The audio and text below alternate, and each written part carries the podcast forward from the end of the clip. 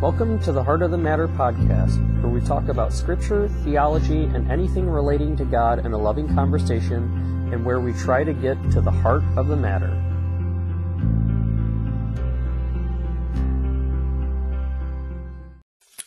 Welcome to the Heart of the Matter podcast with your hosts, Josh Hellman, John Vandeloo, and Mark Baumgartner. Happy to be back for another episode. Um, this has been a delight so far. I've gotten to know you guys a little bit more, and um, it's pretty exciting. Um, you know, telling testimony. We were just uh, talking about the power of testimony, and uh, get to share mine tonight. Um, but yeah, it's it's been been a blessing to get to hear both of your guys' story and get to know you more. Um, so um, yeah, we just uh, had a conversation about overcoming Satan with the blood and uh, and testimony. John, you know that first. the blood of the, by the blood of the lamb and the word of the testimony. There, there it is. Um, yeah. So, um, a little nervous to share. I, I, I was thinking on the way in today. Uh, you know, it's it's it's actually a little bit harder than you think. Um, you know, sharing your testimony person to person is kind of a different animal mm. than uh, sharing it over a live or recorded broadcast. Um, so uh, just got kind of those butterflies in my stomach, um, you know, a couple hours before, out of nowhere, just like, oh, hey, yeah, I get to sh- share my story to the masses. Um, hopefully, hopefully the masses. You know, I, I want this to uh, resonate with people, but um, yeah, so like uh, anything before we get started on my testimony that's going on in your guys' life or anything? Well, I think that like you talking about you know getting butterflies and that that feeling like it's just an interesting it's just an interesting dynamic knowing because you want to like you want to include as much as you can. Mm-hmm. and you and you're like it's like telling a story. It's like getting ready to write a book or something yeah. you know? And it's like i don't have any experience doing that. So you know you gotta, you gotta try and think back and be like kind of narrative with it. Um but yeah you know we just we just prayed together and you know just prayed for holy spirit to come through. Um just yeah. let let him move in it. And uh i'm i'm very excited to hear it. And uh I know that there's others out there listening that will as well. Hopefully, somebody's got to be someone out there, it. you know.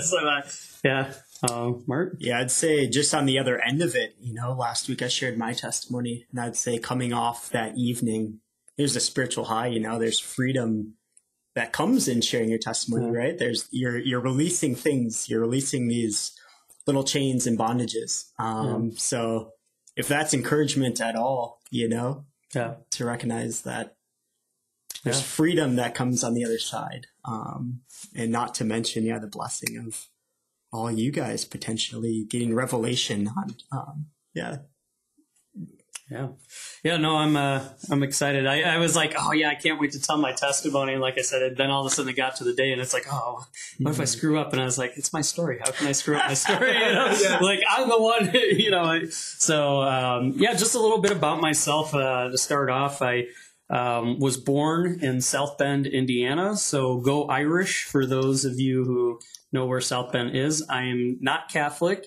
Uh, but every time I say go Irish because it is a Catholic school, everyone's like, "Oh, you must be Catholic." And I'm like, "No, I just just like Notre Dame, grew up around the area." Um, I have an older brother, um, a younger sister, and a younger brother. Um, I love sports. Uh, don't like them as much anymore, but I, I, still I still like baseball as my favorite sport. Um, go Cubs! That says a lot about you, Josh. Yeah, wow. yeah, yeah. Uh, yeah, I'm a Chicago uh, first fan, so I get a lot of grief up here, as we talked about last week, uh, with you know being a Bears fan and stuff. But it's okay because I have to deal with my teams not being the best all the time. So at least my Cubs uh, won the World Series here. I got to see that, so that that's pretty cool. I, I prayed for that, and my naivety as a Christian, you know, hey God, if I could see one thing in sports, to be to see the Cubs win the World Series. So um, right now, I don't know if they're going to this year, but uh, that was pretty cool.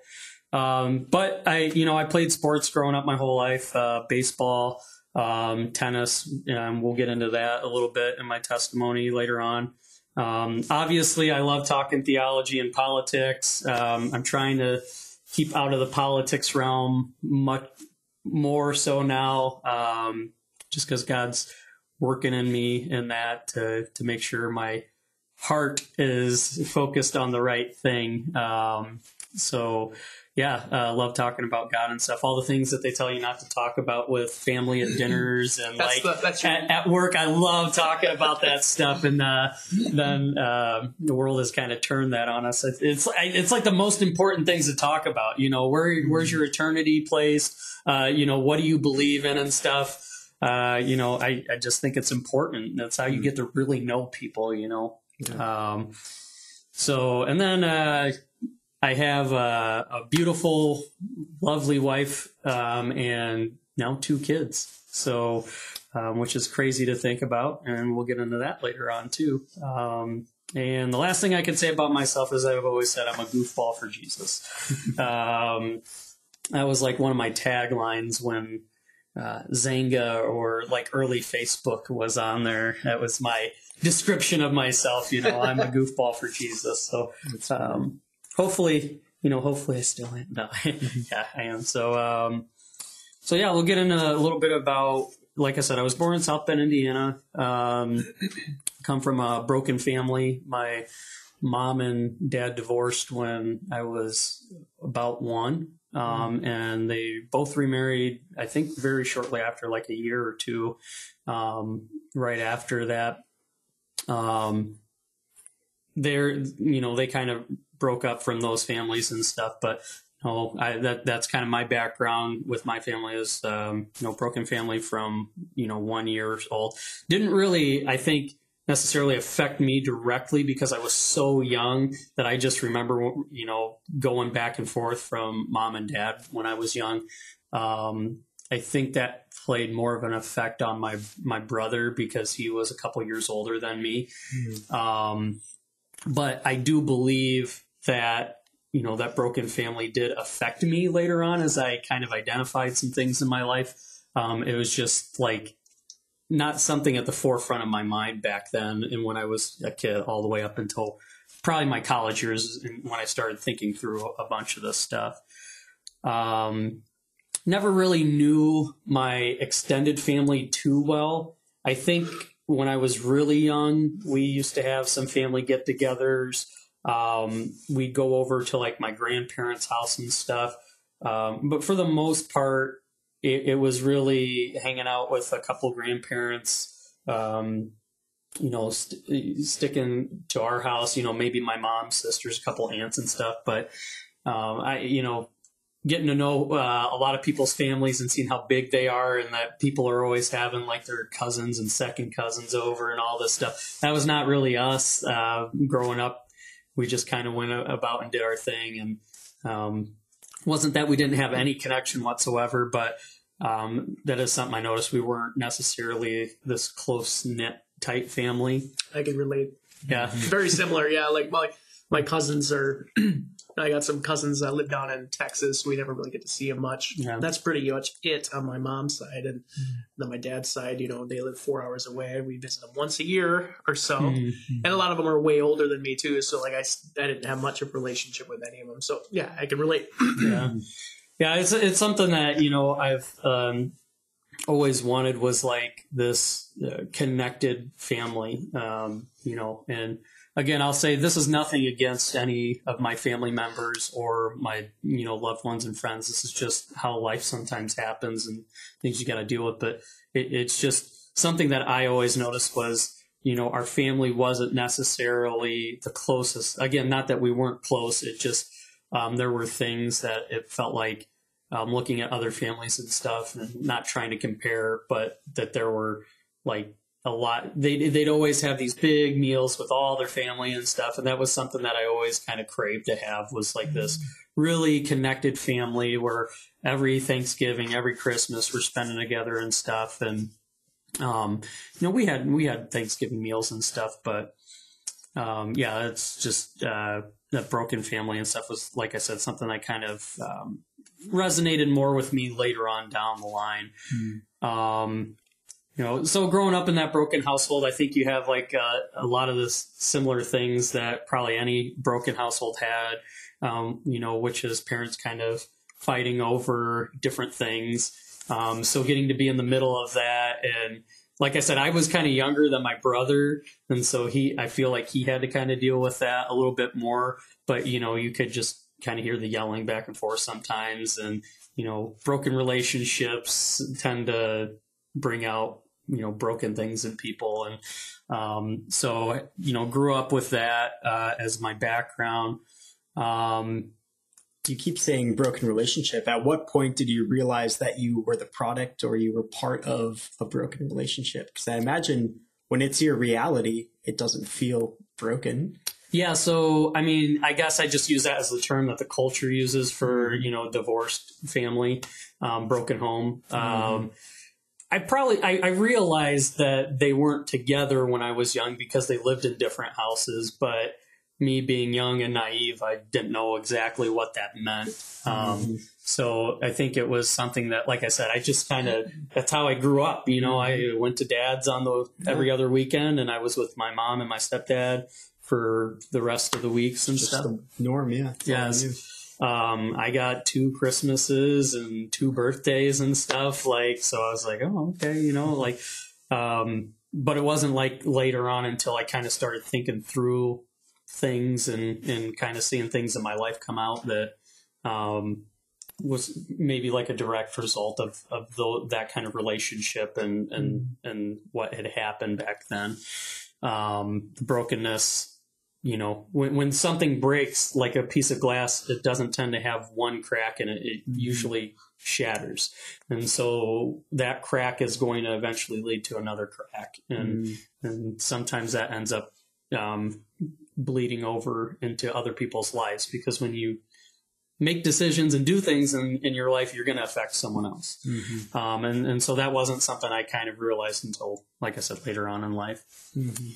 Um, one thing I do remember too is that most of the people, so I'm not like really singling anybody out, but most of the people, um, my parents kind of had a, a hothead when I was younger too. So, you know, I had the, the divorce relationship, but then you have a, a stepdad, um, and a stepmom too, and just, you know, dealing with that incorporation into it. And, um, you know, my stepdad, I, I love him, you know, he's up in heaven right now. Um, he he had quite a temper when he was younger.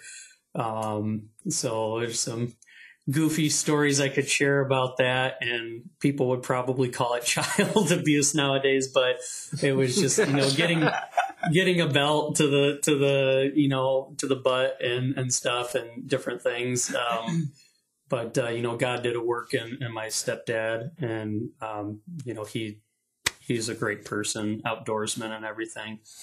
Um, actually, I think his, uh, you know, his yearly pass away date just actually went by. So, um, you know, that's always kind of a, a hard thing because it's someone you grew up with. He's, he was basically a, a second dad to me and my brother. Um, so yeah, it, you got this other relationships that come in with the with the broken families and remarriage. So then there was that kind of um, different view on things. Um, so as I like to say that my parents could really put the fear of God into us, a, a more political way of saying, you know, like we, we really, at least for me, I feel like, you know, when my parents were like, Hey, do this, I was like a very, oh, okay, you know, I'm, I'm scared of my parents. You know, they, I, I understood authority. Um, they put that into me. Um, so, but there was also too, like a dynamic when I was younger of, uh, as I was kind of going through school and doing things that um, I never kind of quite felt um, good enough. Um, so something like uh, that kind of was built up in me, and I don't think it this was the intention of anyone, but it was just kind of something that happened. Was like anytime I would kind of come home with like grades or I would do something, um, I never felt I got like really that much affirmation. Mm. Um, and again, this isn't to attack any of my family members or anything, but uh, you know, they instilled in me this desire to want to do better, which is is always a good thing to have a strive to to make sure that we're trying to do our best and everything. Unfortunately, sometimes if you don't back that up with hey you did a good job this or hey i saw you did this and that was awesome it was just always you know what what is the next thing to do what is the you know what did you do wrong so uh, there was a lot of focus on, you know, don't do this, you're wrong. And as a parent, I, you know, I, I, I hesitate to do those things with my kids because I could see like a lot of, no, don't do that, don't do that, you know. Mm-hmm. And it's important to tell your kids not to do things, but, uh, you know, that's something that kind of later in life brought this um, perfectionism within myself um, out. And we'll kind of deal with that as we go on my testimony too, Mm. trying to set the stage for kind of how my, you know, my foundation of where I come from and what I dealt with is. Um, so my uh, one of the nice things about my family is they love to be outdoors, love to travel. Um, so that's something within that's within me. I just never seem to have the money to do it, but I love traveling. Um, you know, I've been to Alaska, Jamaica, South Dakota, um, Oregon, moved around a lot. Um, haven't gotten to travel as much as I wanted to, but you know, being in God's splendor and glory, it's it's just amazing to get to see a sunrise sitting on a mountain when you can see Mount Rushmore on one side and you see the sun coming up. And you know, I was telling you guys I had communion one time uh, with a guy eating Doritos and drinking pineapple juice while we're watching the sunrise, and you know, Mount Rushmore is right behind you. Uh, You know, so I love that kind of stuff. Love hiking. Um, when I say outdoorsy guy, like my my stepdad and mom love to fish. Um, my my stepdad, he was like the outdoorsman guy. Loved to hunt, loved to do all that stuff. My dad loved to drive, um, and so that that was just something that got incorporated in in me.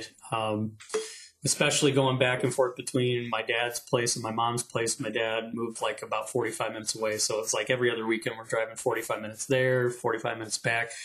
Um, my family loved to travel. So it just something that got instilled in me when I was young. Love being on the road. Every once in a while, it just calls. Like right now, I've been on this desire to go back out west and see some mountains. Um, you know, you get to see those Rockies, and it's just like, oh man, it's so cool. The Alaska Rockies, which are even bigger. Um, it, it- you know, got to drive up there, seven day drive from Indiana with the stops I took, and just to get to see the countryside and Canada and stuff. It was awesome. Mm. Um, longest three days of my life driving through Canada, but uh, it was it was pretty cool. Some of the things I got to see. Um, so yeah, so that's kind of the basis of before I got into school. So I get into school. Um, can remember when I was really young that even before I got into s- really into school, I had crushes on girls and stuff. Like I remember my brother even teasing me, um, like way back when. Uh, there was this girl that I really enjoyed her company when I was really little, and my brother and his friends were just making fun of me, and so I got really shy about it. You know, I was I was a pretty shy kid for most of my life, and that might that might shock some people that know me um, if they're listening to this. But um, yeah, I was shy really up until college, um, and then uh, you know even kindergarten, first grade, and stuff had a a couple girls that you know I was interested in. I just always had wanted like a, a, a wife and a family, even from the youngest time. Like I, I can explicitly remember that, like in second grade, just wanting uh, you know a wife and a family. Um, so that was kind of a desire that was early early on in my life. Um, never was really a popular kid, so I, I always liked to have affirmation and was seeking after affirmation in my life, but um, could never seem to find it. Like I, I had friends, you know, but um, always seemed like I was the kid that would get made fun of and stuff. Not like the worst kid to, to get made fun of, but um, just always kind of seemed like I was like a mediocre person. I wasn't. I was just average. wasn't like this uh, necessarily an a ex, excelling athlete or an excelling student, but I was like the the B student. I was the B athlete. You know, I was the B um, person. So, uh, you know, was was a good student, was a good athlete, but wasn't necessarily like the LeBron James of the basketball team in fourth grade or anything like that. Um, again, baseball was my biggest thing, so let's say I wasn't like the um, let's see, the Ryne Sandberg or something to take a, a Cub guy. Um, but anyways, so yeah, wasn't really popular kid. Um, didn't really go to church on a regular basis. Um, we kind of went here and there, I remember, but uh, never really was at a certain church until about until I was about seventeen. Um, but I always knew that God existed. It's something again, just like with wanting a family at a young age and stuff. It was just something I always knew God existed, and I knew, like from a young age, that Christ was the way. Like I, I just knew that, Mm. and um, but it wasn't something that I necessarily um, stepped into until like until I was a teenager, um, you know, late teenager. Um, I remember even having conversations in elementary, I think, with a kid about uh, about God and believing in Christ, and I didn't really like. I wasn't like living for Christ necessarily at that time. I, you know, I, I hadn't taken that step of here's my life. I lay it down before you. I repent. You know, We're not able to do it at that age yet, though. I Mhm. don't. Well, depending on what you're talking about, I was going to ask you though. You know, when did that? Where did where did Jesus? Do you know where like your first ever like time hearing about Jesus came from? Maybe as a young child. no. I like I, I said, mean, I, guess think- like culturally, like especially at what '90s or you know the mid, early '90s, mid '90s, yeah, like that time period, America was a little different too. Yeah. I like I said, I think it probably was at one of the one or two of the churches that we had maybe attended here and there. Um, it could have come up because of just people around me, family members and stuff talking about it. Um, but I just always that was just kind of always instilled in me at a young age. I just know that like my childhood is very hazy. I don't remember things necessarily as good as like my brother knows certain things that happen. Um, you know, I'll be telling a story and he'll be like, "No, that wasn't you. That, that happened to me." Like, so, um, like, there's a story about I think us throwing rocks at a beehive because we're kids, right? And throwing rocks at beehives. Cool, you got to hit the beehive. And uh, I remember that someone hit the beehive, and then my brother and his friends ran into the sliding glass door and locked me locked me outside, and I got stung in the in the shoulder. But I think he thinks that it happened to him, but I, I can't remember That's either funny. or. But I, I, I, re- I almost explicitly remember that I had the bee sting in my shoulder, but maybe Bee I, sting. Yeah, I, yeah. I threw a hammer into a beehive once. Oh my gosh! and I, I, it was a big one too, Yeah. like like three footballs, you know, like a Oh big goodness. beehive. And I threw the hammer right up in there, and I booked it. You know, and I left it slay for like I don't know, like half hour, hour, and I went back to go grab that hammer. Bad idea. It was a bad idea to go grab that hammer. Oh my Yeah. gosh. And uh, you know, funny enough, it was like mid July or something, and I was just at Noah's Ark in the Wisconsin Dells, and I had Mhm. terrible, terrible sunburn all over my back because I'm a ginger and I get and I get dude, I get sunburned super easy, and I so and they are like wasps just all over my back, just stinging me over and over again. Like I could, I like turned and looked, whammy. like and I could see it, you know, and it was just stabbing me over and over, and I was like, ah! and I come flying into my back door, and my dad, he's like doing the dishes, you know, and I'm like, I slid into the house, and bees just go all over the kitchen because they were all over, they were all over my shirt, Oh. so I had to like pull my, my dad's like, are you doing? He's- just, I got now, now. Just thinking, like I have kids now, and I just couldn't. Yeah. Oh, my dad was so patient with us. I'll just say that my dad was so patient with us. Amazing. I couldn't even imagine like just turning and looking and just bees just everywhere all of a sudden. It- We took care of it. We took care of it. It wasn't wasn't the end of the day. There was like twelve or thirteen that were flying around, but It is All the ones amazing that back. dichotomy of when you are a kid and now as a if you become a parent, you start to look back and say, "Oh, okay, I understand a little bit of my parents' frustrations and stuff with this." But uh, yeah, so uh, needless to say, me and my brother had kind of a typical, uh, I think, brotherly relationship. You know, the um, we'll always love each other no matter what, but we would fight each other just as much. You know, so Um, we were both headstrong, um, but he, he was always someone I, I did look up to.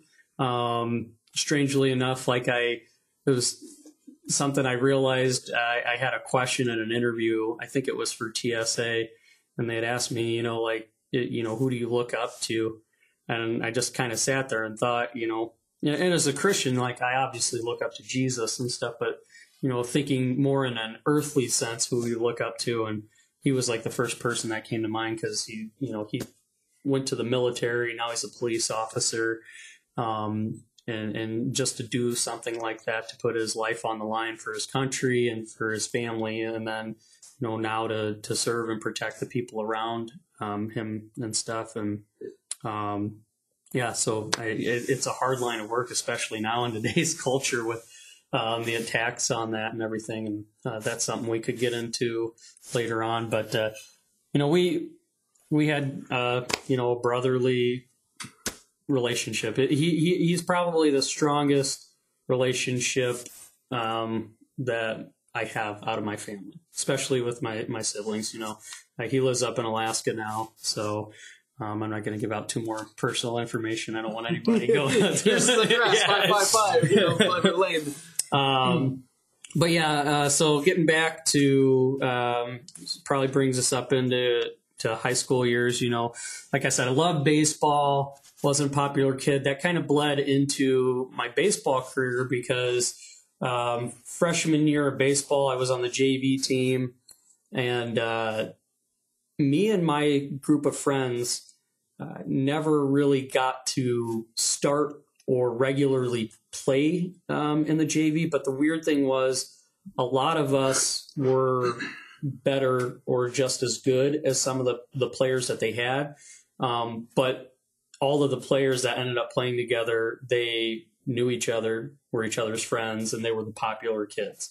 And one of the coaches that we had at the time was like one of the guy's girlfriend's dad and stuff. So um, it's funny, like the assistant coach really liked us, and he could tried to put us in any chance he got. Um, but again, it was one of those things. Something I love, baseball. Um, didn't quite work out. Never thought I got it, the the right uh, chance and stuff. Looking back on it, maybe there were some things I could have done. Maybe that you know I could have tried out again and stuff. But I kind of took that as I didn't get my shot at baseball, um, so I'm I'm kind of done with it.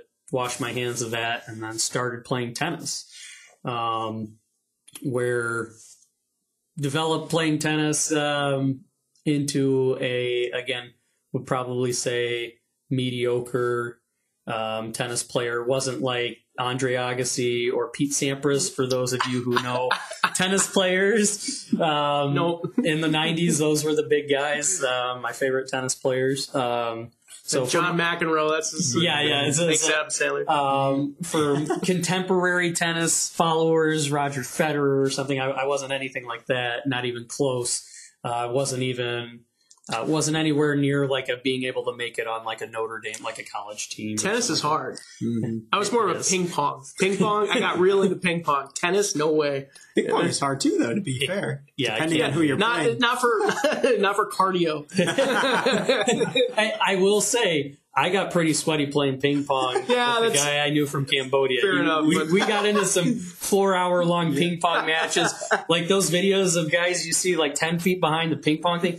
I would be running because that guy was just so good at hitting the ball. Um, that was his name, man. He just he could crush the ball. Um, even some of the guys in uh, on my tennis team in college that they were um, they were good at, at playing and just they loved to run me all over the, the, the even the ping pong court. So, um, but anyways, yeah. So in, in high school, I started playing uh, tennis.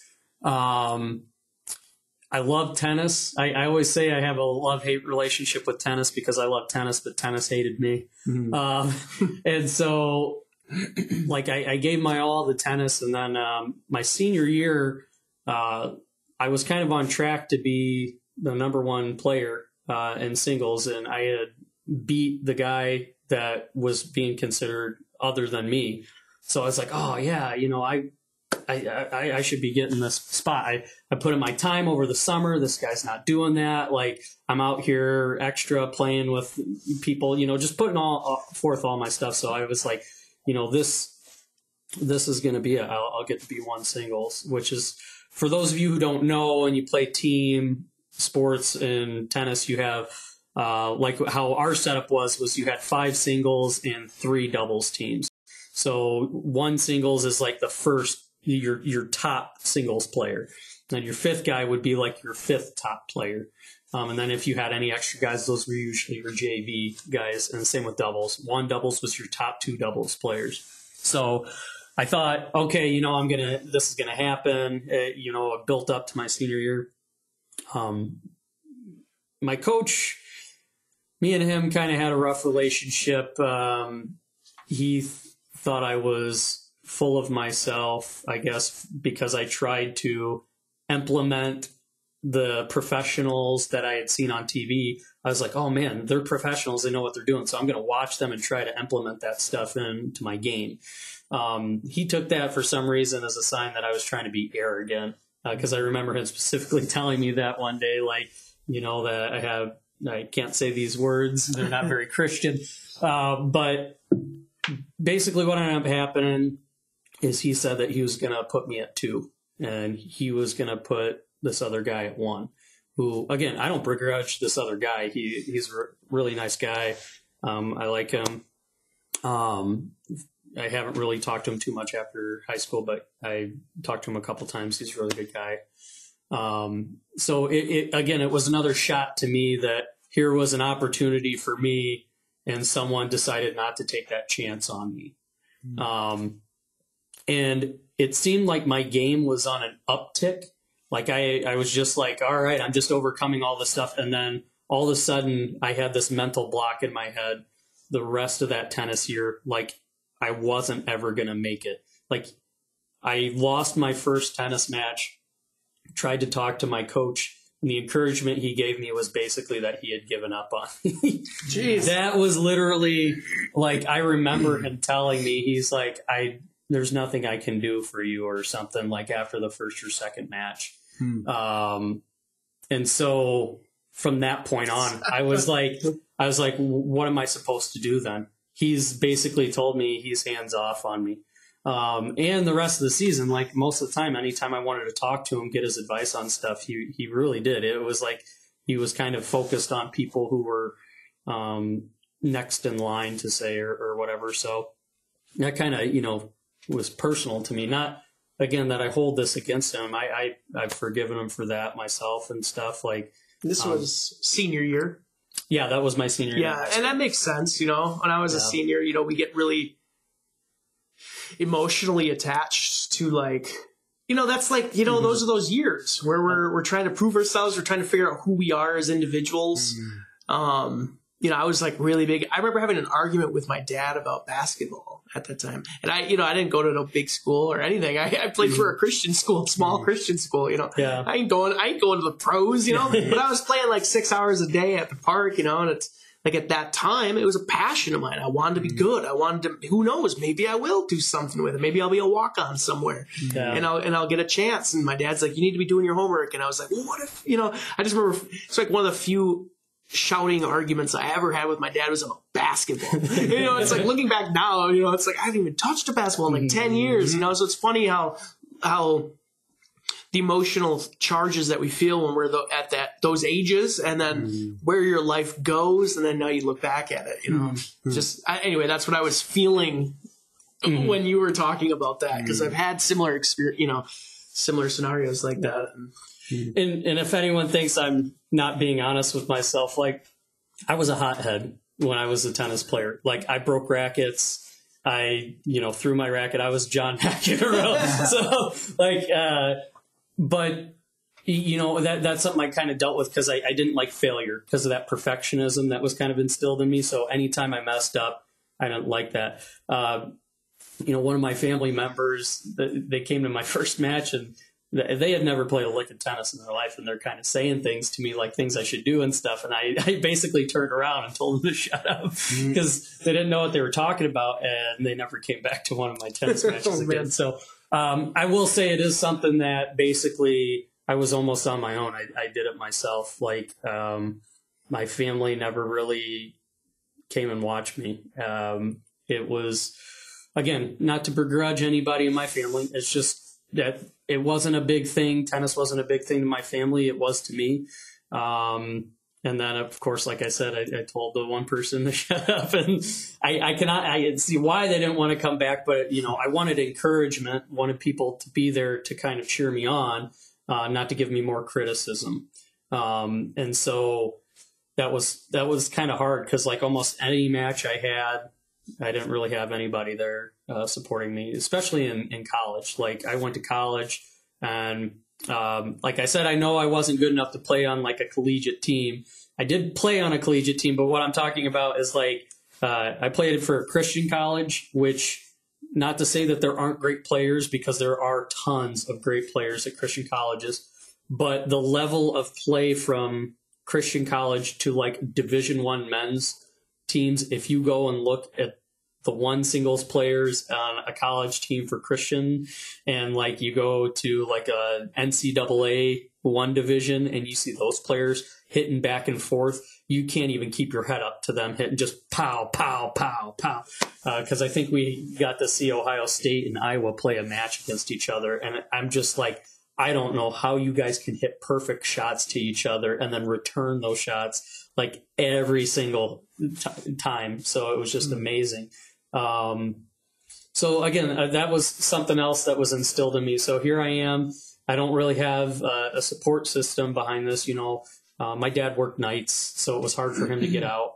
Um, so, and it, it's just like I said, my family didn't really think tennis is this big thing. We were a baseball family first. I was it. Um, you know, if I was a football player, it might have been different too because you know they understood football. And then basketball never really worked out for me as well either.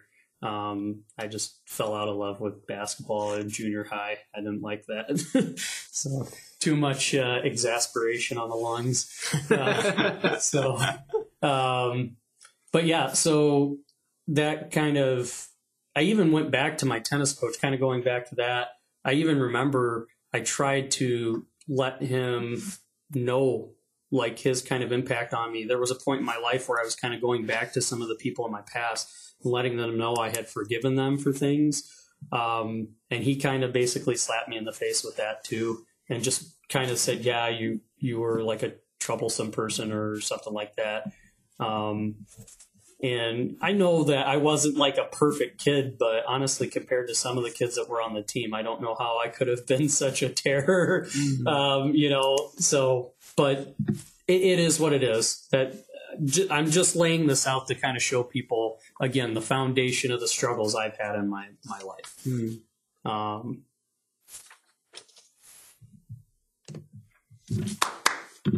Taking a pause.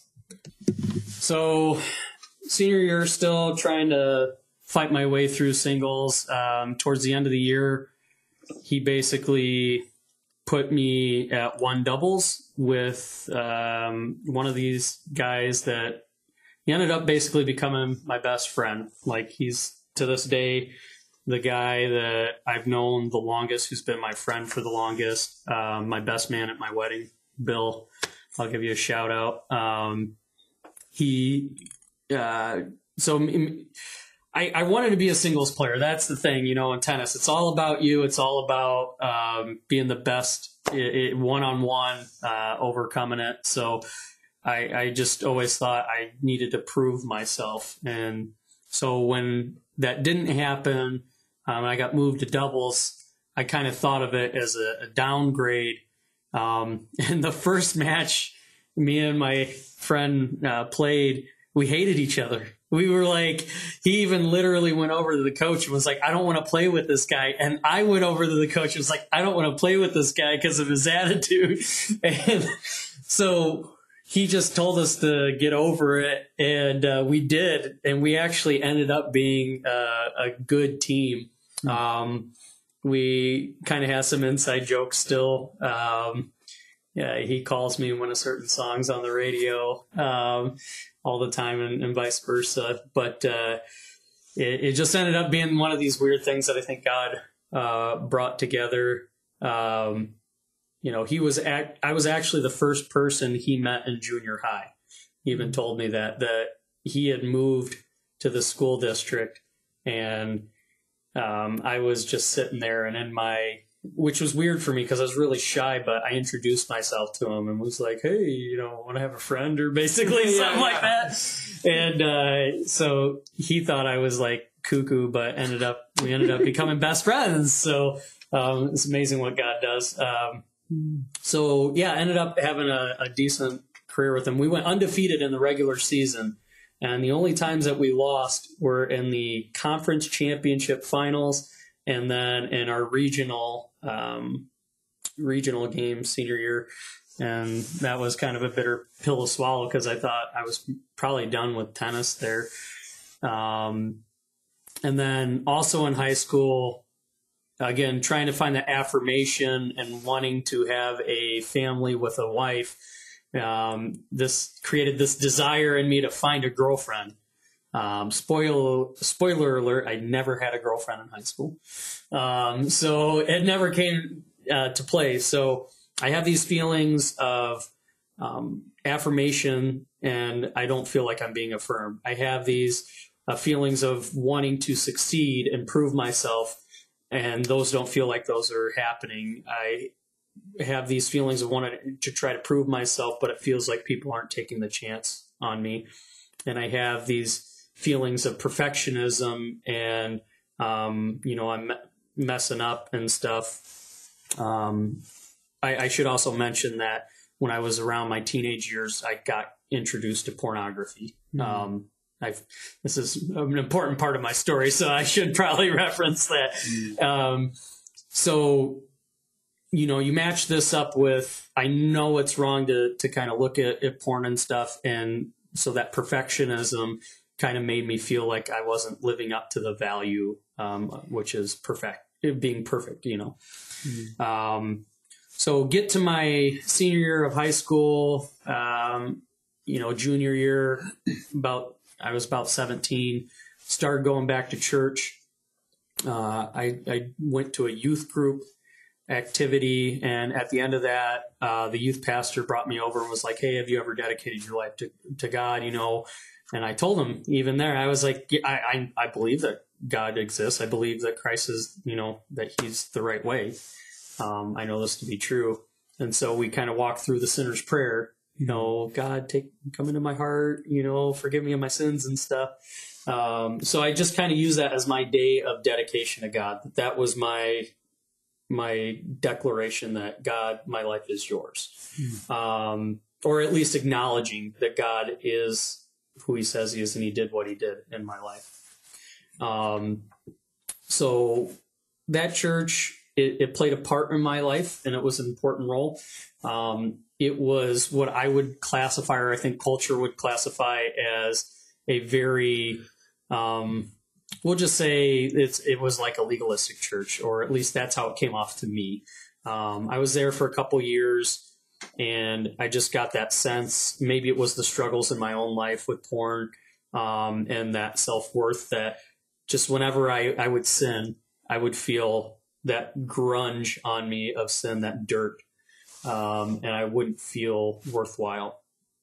Um, and I was just talking with you guys about this, but I remember one night having this really intense experience, which was, I, it was probably the Holy Spirit, you know, coming upon me, just saying like, you know, and hey, you need to get your life right.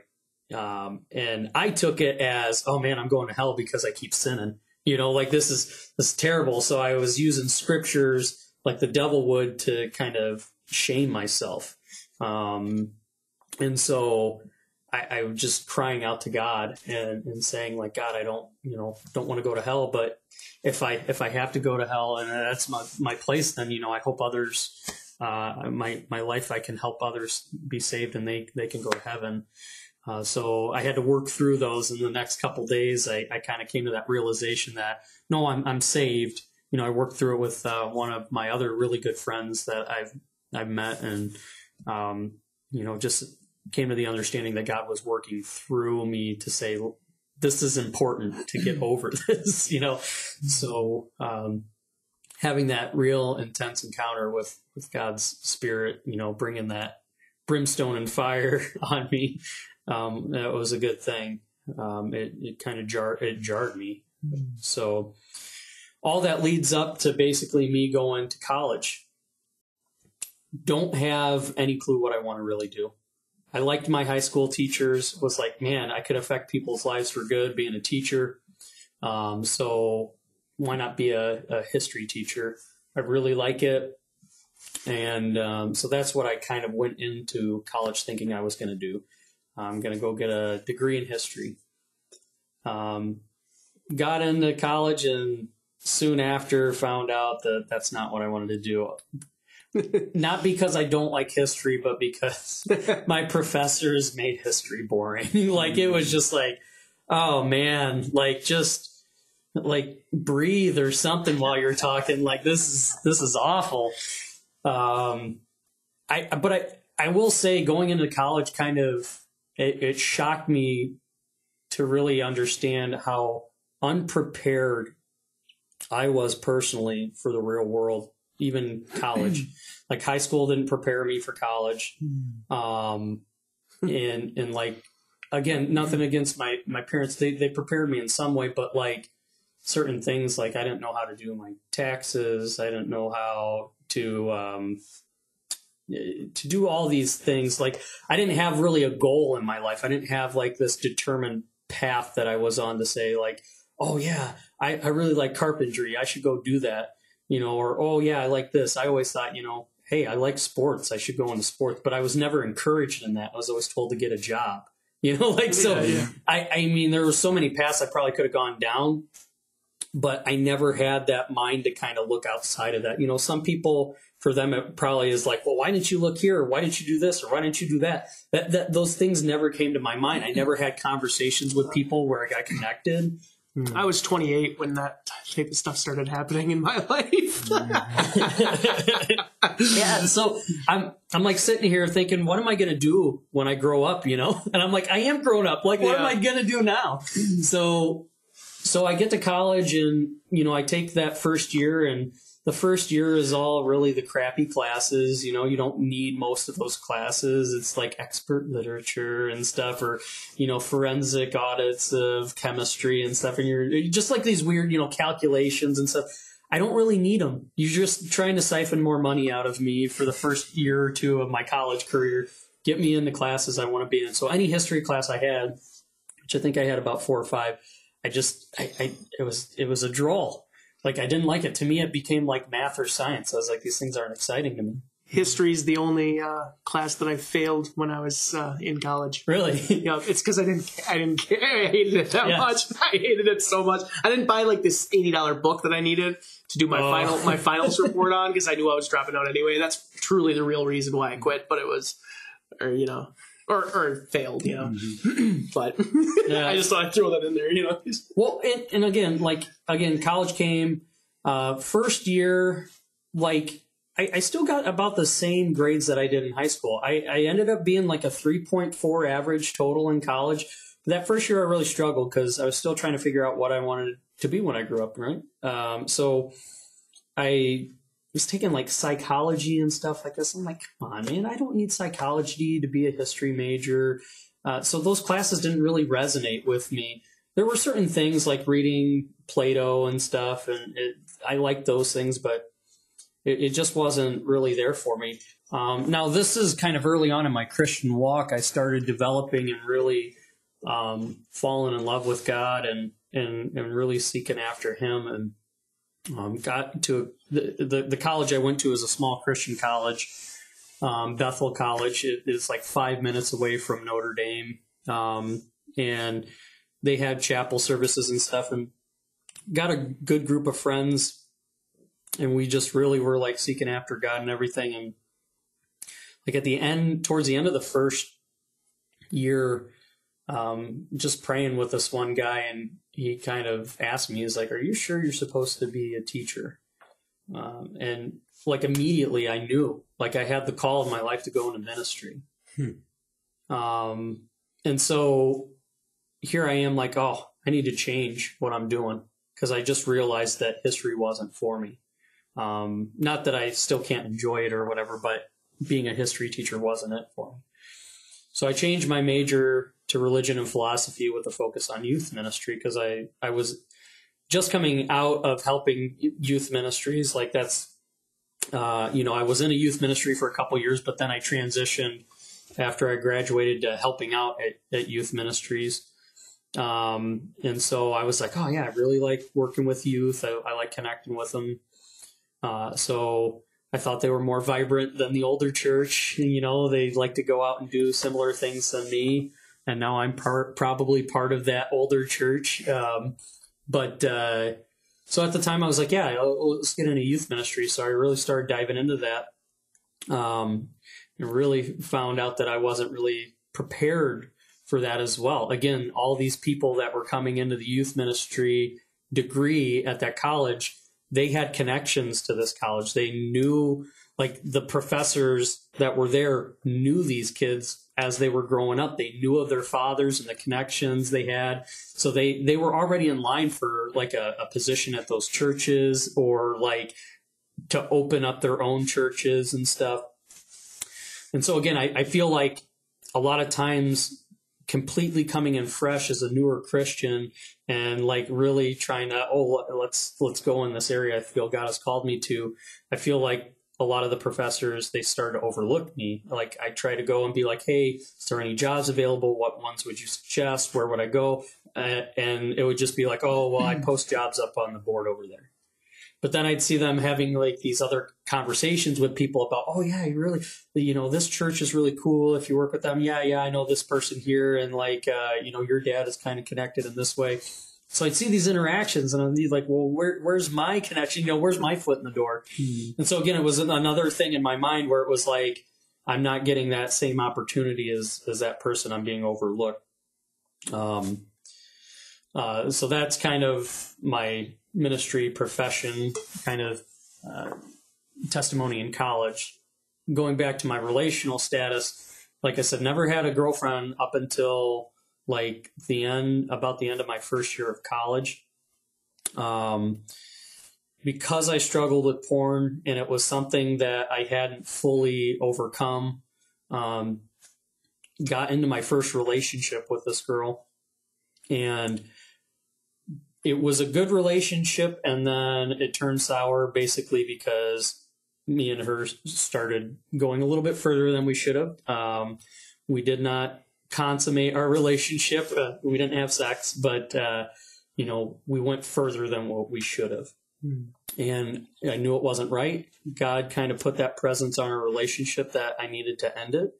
Um, and so it just kind of ended. Um, we got closure on that and you know talked to her about it and asked her for forgiveness for stuff that pressuring the relationship in a way it shouldn't have gone and you know she forgave me and she said you know she also was asked for forgiveness for me and stuff but uh it, you know i learned a lot from that i i wasn't mature um, in that relationship and uh, i think god really showed me to be careful to seek something that you really want if your heart still isn't towards God in it. You know, to make sure your heart is on God before you uh, mm-hmm. go into a relationship and when you get into one.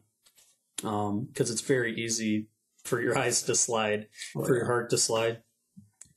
Um, didn't have another relationship for a couple of years. Um, ended up dating another girl and this one was kind of hard because our relationship seemed good. Uh, then it got to a point where I noticed that she was kind of hovering over her cell phone and was very protective of it. I confronted her about it one time when she came to visit me at work. Um, and then she kind of, you know, was like, all right, and then walked away. Um, and ended up coming to find out that her ex boyfriend she was texting behind my back while we were dating. And I don't think the relationship ever really ended in the sense that they broke up, but they never had that closure. They were still kind of working things out. and I kind of became the rebound, which she thought that she was over him, but she wasn't. And so she got in a relationship before she should have.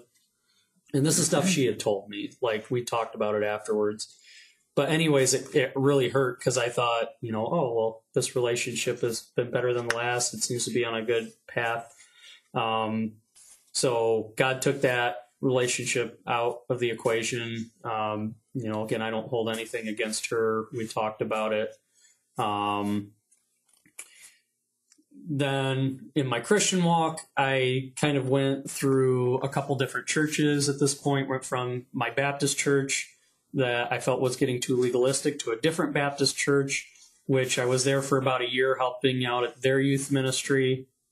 Um, it, I, you know, as a youth ministry major, you're supposed to have an internship, right? Like uh, every place, you, you know, every degree has an internship.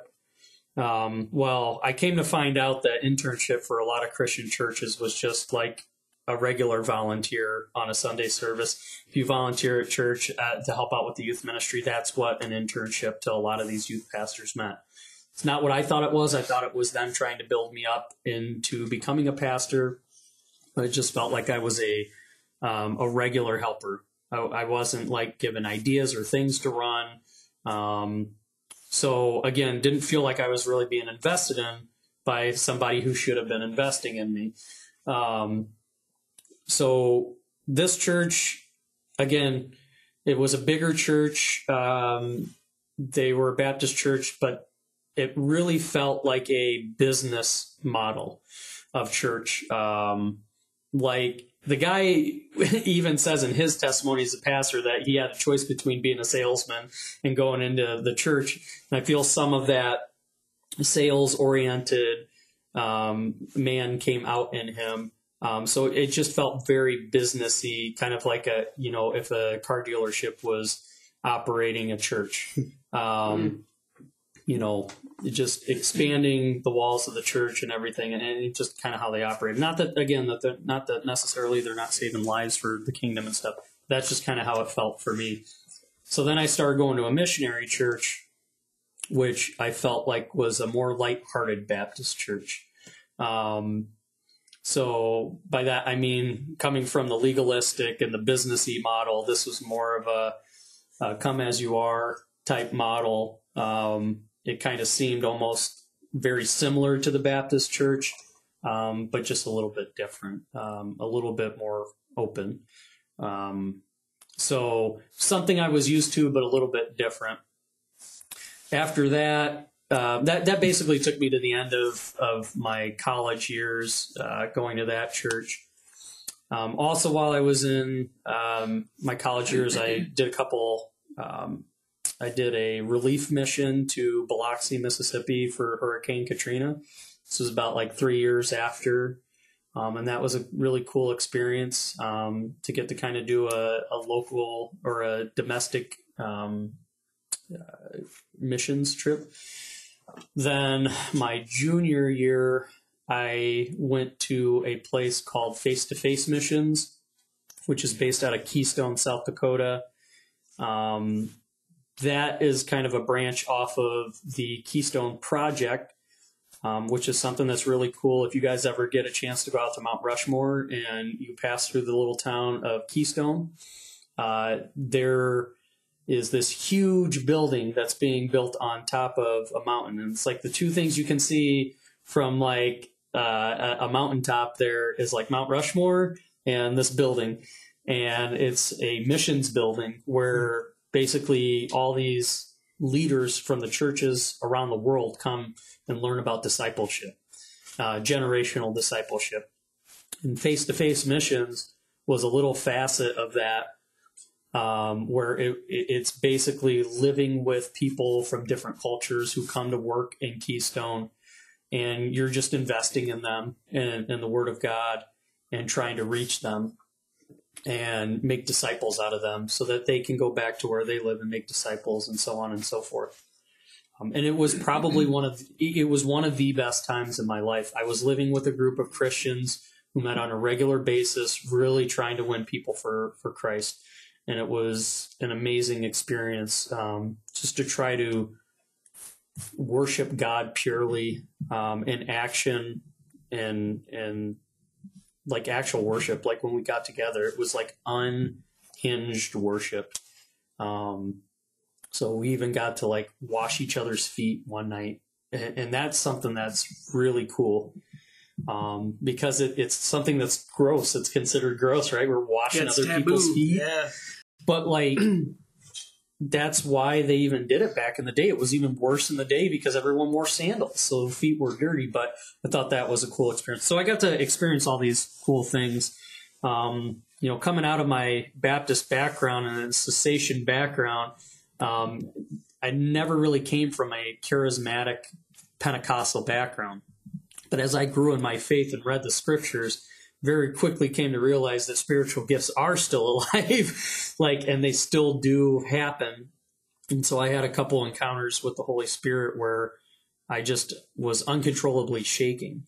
Um, and i say this with you know i don't say it with hesitancy now but my former me would say it with hesitancy because again coming from a background where people think well uh, it was just fake or it Or was it's demonic. yeah it's demonic or it's it's not it's not real.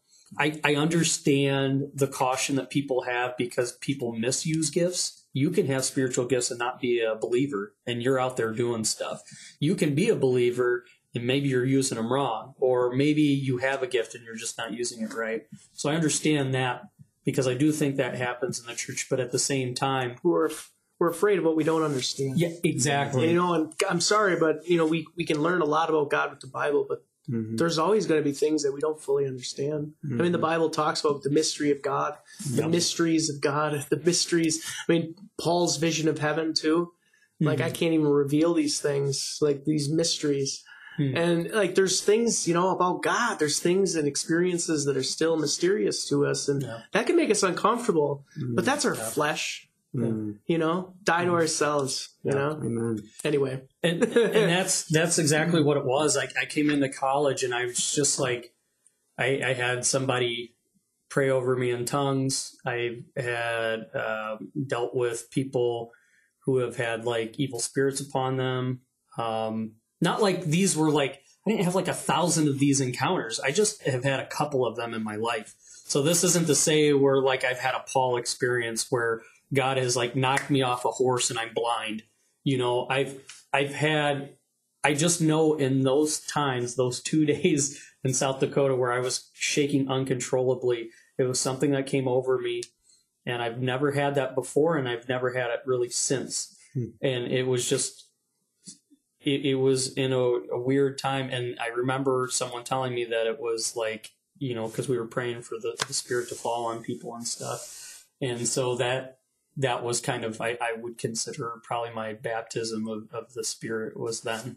It'd be interesting. So, what was like, what was your fruit afterwards? I feel like there might be some listeners out there who are hesitant about that, or maybe even cessationists listening, um, or people who believe that those are counterfeit spirits. And I know you, Mark, you know, you talked in your testimony about seeing, uh, um, like heavenly laughter. Mhm. and I've felt weird seeing that at times. Um, there's just times where you where you look at something and you don't fully understand it, um, and you know some people would argue that you know God gives us a spirit of self control, Mhm. and so anytime that you're shaking uncontrollably or laughing uncontrollably, that that's not us having self control, and that that doesn't come from the Holy Spirit. Now. I, I have my beliefs on it, you know, and I've seen it, and I've seen people like changed afterwards, and it's like that's why I don't believe that they're counterfeit. Mm. You know, I see the change that people uh, go through. You know, i i if it was a counterfeit spirit, if it was a demonic spirit, well, that what does Satan do? He comes to you know kill, steal, and Yeah. destroy. Mhm. He comes to grab a foothold on you in some way. So yeah, describe kind of what what you felt. I'm sure you were maybe getting to that in the story anyway, but I wanted to just pause and just talk about that for a moment Mm. because uh, it came up both in your test, both of your testimonies. So for me, it was it, it was just like a moment of compassion. Um, I think there was It was like God affirming you. Yeah, like we, I mean, they ended up praying over me in the circle, saying, you know, they wanted me to be baptized and stuff. And I, I, I feel like that was the point where I was because we were kind of at. It's hard to remember exactly the circumstances around it, but I just remember kind of. I think there was like a a block with. They were talking about like we they wanted God to like really come down and stuff, and um, I can't remember if there were a couple people like who were getting into an argument about something at the time, but I had that shaking, and it was just this compassion to basically be like, guys, you just, you know, we need to calm down here. Um, and so I don't know. It was just um, the whole experience out there kind of, you know, changed my view on some stuff, and um, it, it just, I guess, my heart again continued to grow for for wanting to see the people of God, you know, come and realizing that it's not about me and like what I'm comfortable with or like the control I think I have or even me reaching someone like it, it's all about God and like mm. he's the person that's going to reach. Um, so like I had this guy out there, um, Nick, mm. who I, re- he was kind of like my target guy. And like the whole summer I had like kind of presented the gospel a couple times to him and stuff. And one day I was like, you know what, we, me and him and a couple other guys always traveled with each other. And then one day I was like, you know what? Why don't we go hiking together, just you and me? And we went up and we hiked up on the top of this mountain, and there was a, a psalm um, that David wrote, uh, and I can't remember exactly which one it was, but I just opened up to it and I was reading out of it, and it was talking about God being a mighty fortress and stuff, and, and that He's like a rock, you know. Mm-hmm. And so we're on top. Is that Psalm ninety one? I mean, I know he. I think I know David talked about it yeah. quite a bit, yeah. you know, in, in other in other psalms too. But I think Psalm ninety one talks about that. But he's so we're sitting on this mountain, and I'm talking about this, and then I read that, and then we're just sitting there quiet, and then all of a sudden he turns to me and he goes, in broken English, tells me, you know, I I I look at the sky and I look at the rivers and I look at these trees. It's like I see how big this universe is, and I see how small I am in it and I think I begin to believe that there is a God. Mm. You know, and it was like at that mm. moment that God really lifted my eyes to see, like, it's nothing that I am doing that's helping this guy. like, yeah, yeah. I mean, in a sense, he used me to bring the gospel and to kind of, you know, help help him to that path. But it was God and His working on that guy's soul and and showing him um, you know, this is a guy that may have never had the gospel presented to him until he came over here or yeah. talked about Jesus. So for him to have that transformation, you know, over that summer, that's really cool. Um, it's one of the greatest things to feel too, or like to see happen is someone like, like the veil being lifted. Yeah. Mm. And, one thing you guys got to know too is again, in my walk, um, I have just now come to a point in the last couple years where I'm really trying to step into the spiritual realm of, of Christianity. Uh, not that I'm going and looking for like if some people hear that and they don't know what I'm saying, they're probably like, "Oh, he's getting a Ouija board and all this stuff." No, no, no, no, not, not the occult and stuff. Yeah, yeah, yeah, no. What I'm talking about is is there is a spiritual side. The Bible talks about this in spiritual gifts, and I'm trying to figure out what mine is, which I believe one of them is teaching. If there was one I had to rest my hat on, I think that's it. Mm. If, if talking is a spiritual gift, that would be another one. I'm sure some people would say that. Um, but you know, exhortation, these things, trying to figure out what that is. Uh, I've taken spiritual tests before. I, the first one I took, I think it was prophecy and compassion were mm. like the hmm. two things um, awesome. that came up. Um, so you know, I would say like for my wife, it's probably hospitality. You know, she loves like the trying to to to make people feel good, um, and so like that. That's so back in the you know asking me like what fruits came of it and stuff. It's hard to know because back then I was still coming out of my cessation beliefs. like I had this understanding that spiritual gifts existed. I I encountered them, but I have no reference. I think you. I think you answered it. You know when you yeah. when you said like. I felt like you answered my question when you said, um, you know, like every like God is everything. Like God does it all, mm-hmm. and it's like.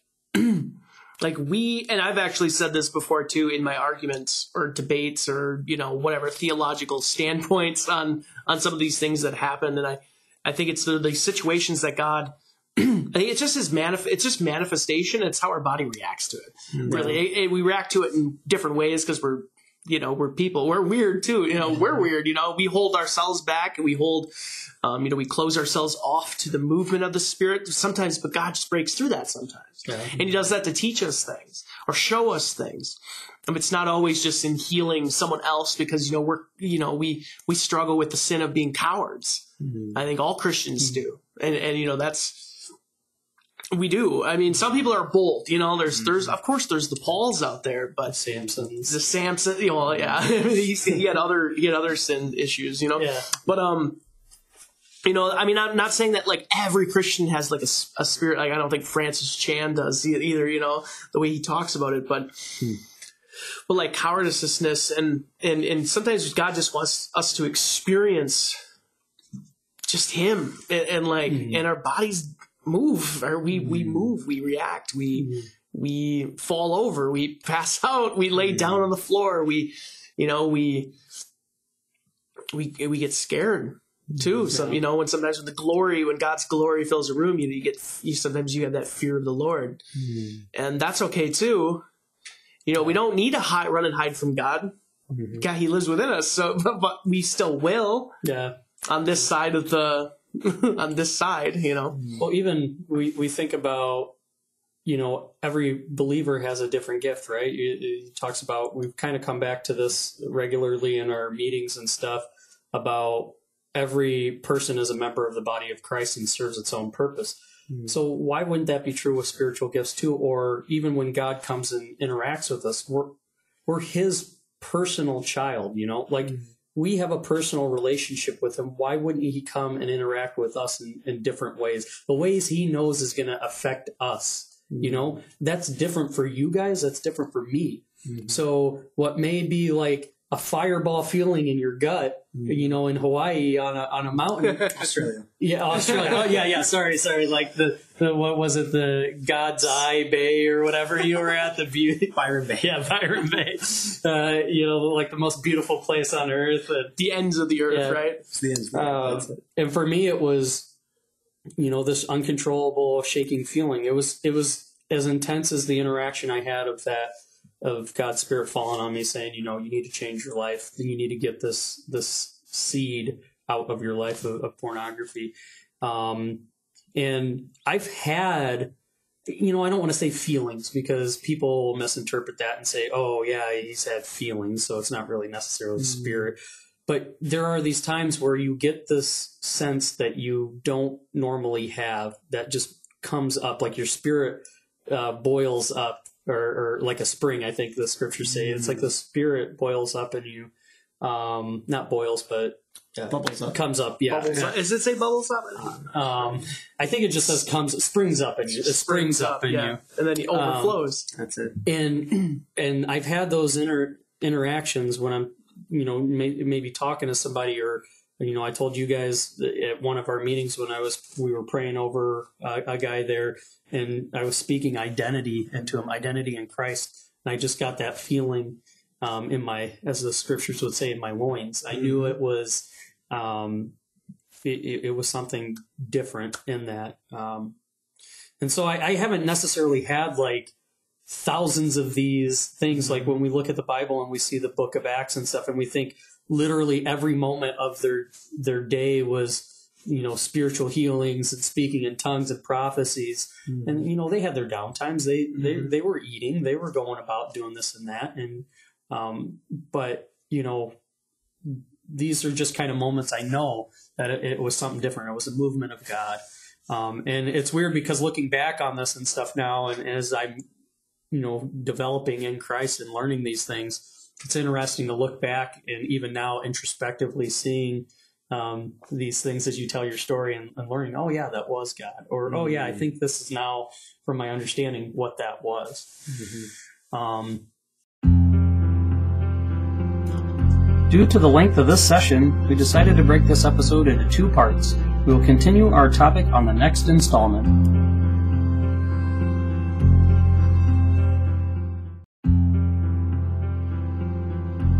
Thanks for listening to today's podcast episode. If you've enjoyed it, please click the like and share buttons on whichever platform you are on, and you can also follow us on MeWe, Twitter, and Facebook. We hope you had a blessed time and the conversation brought some joy into your life. Have a blessed day and join us next time on the Heart of the Matter podcast.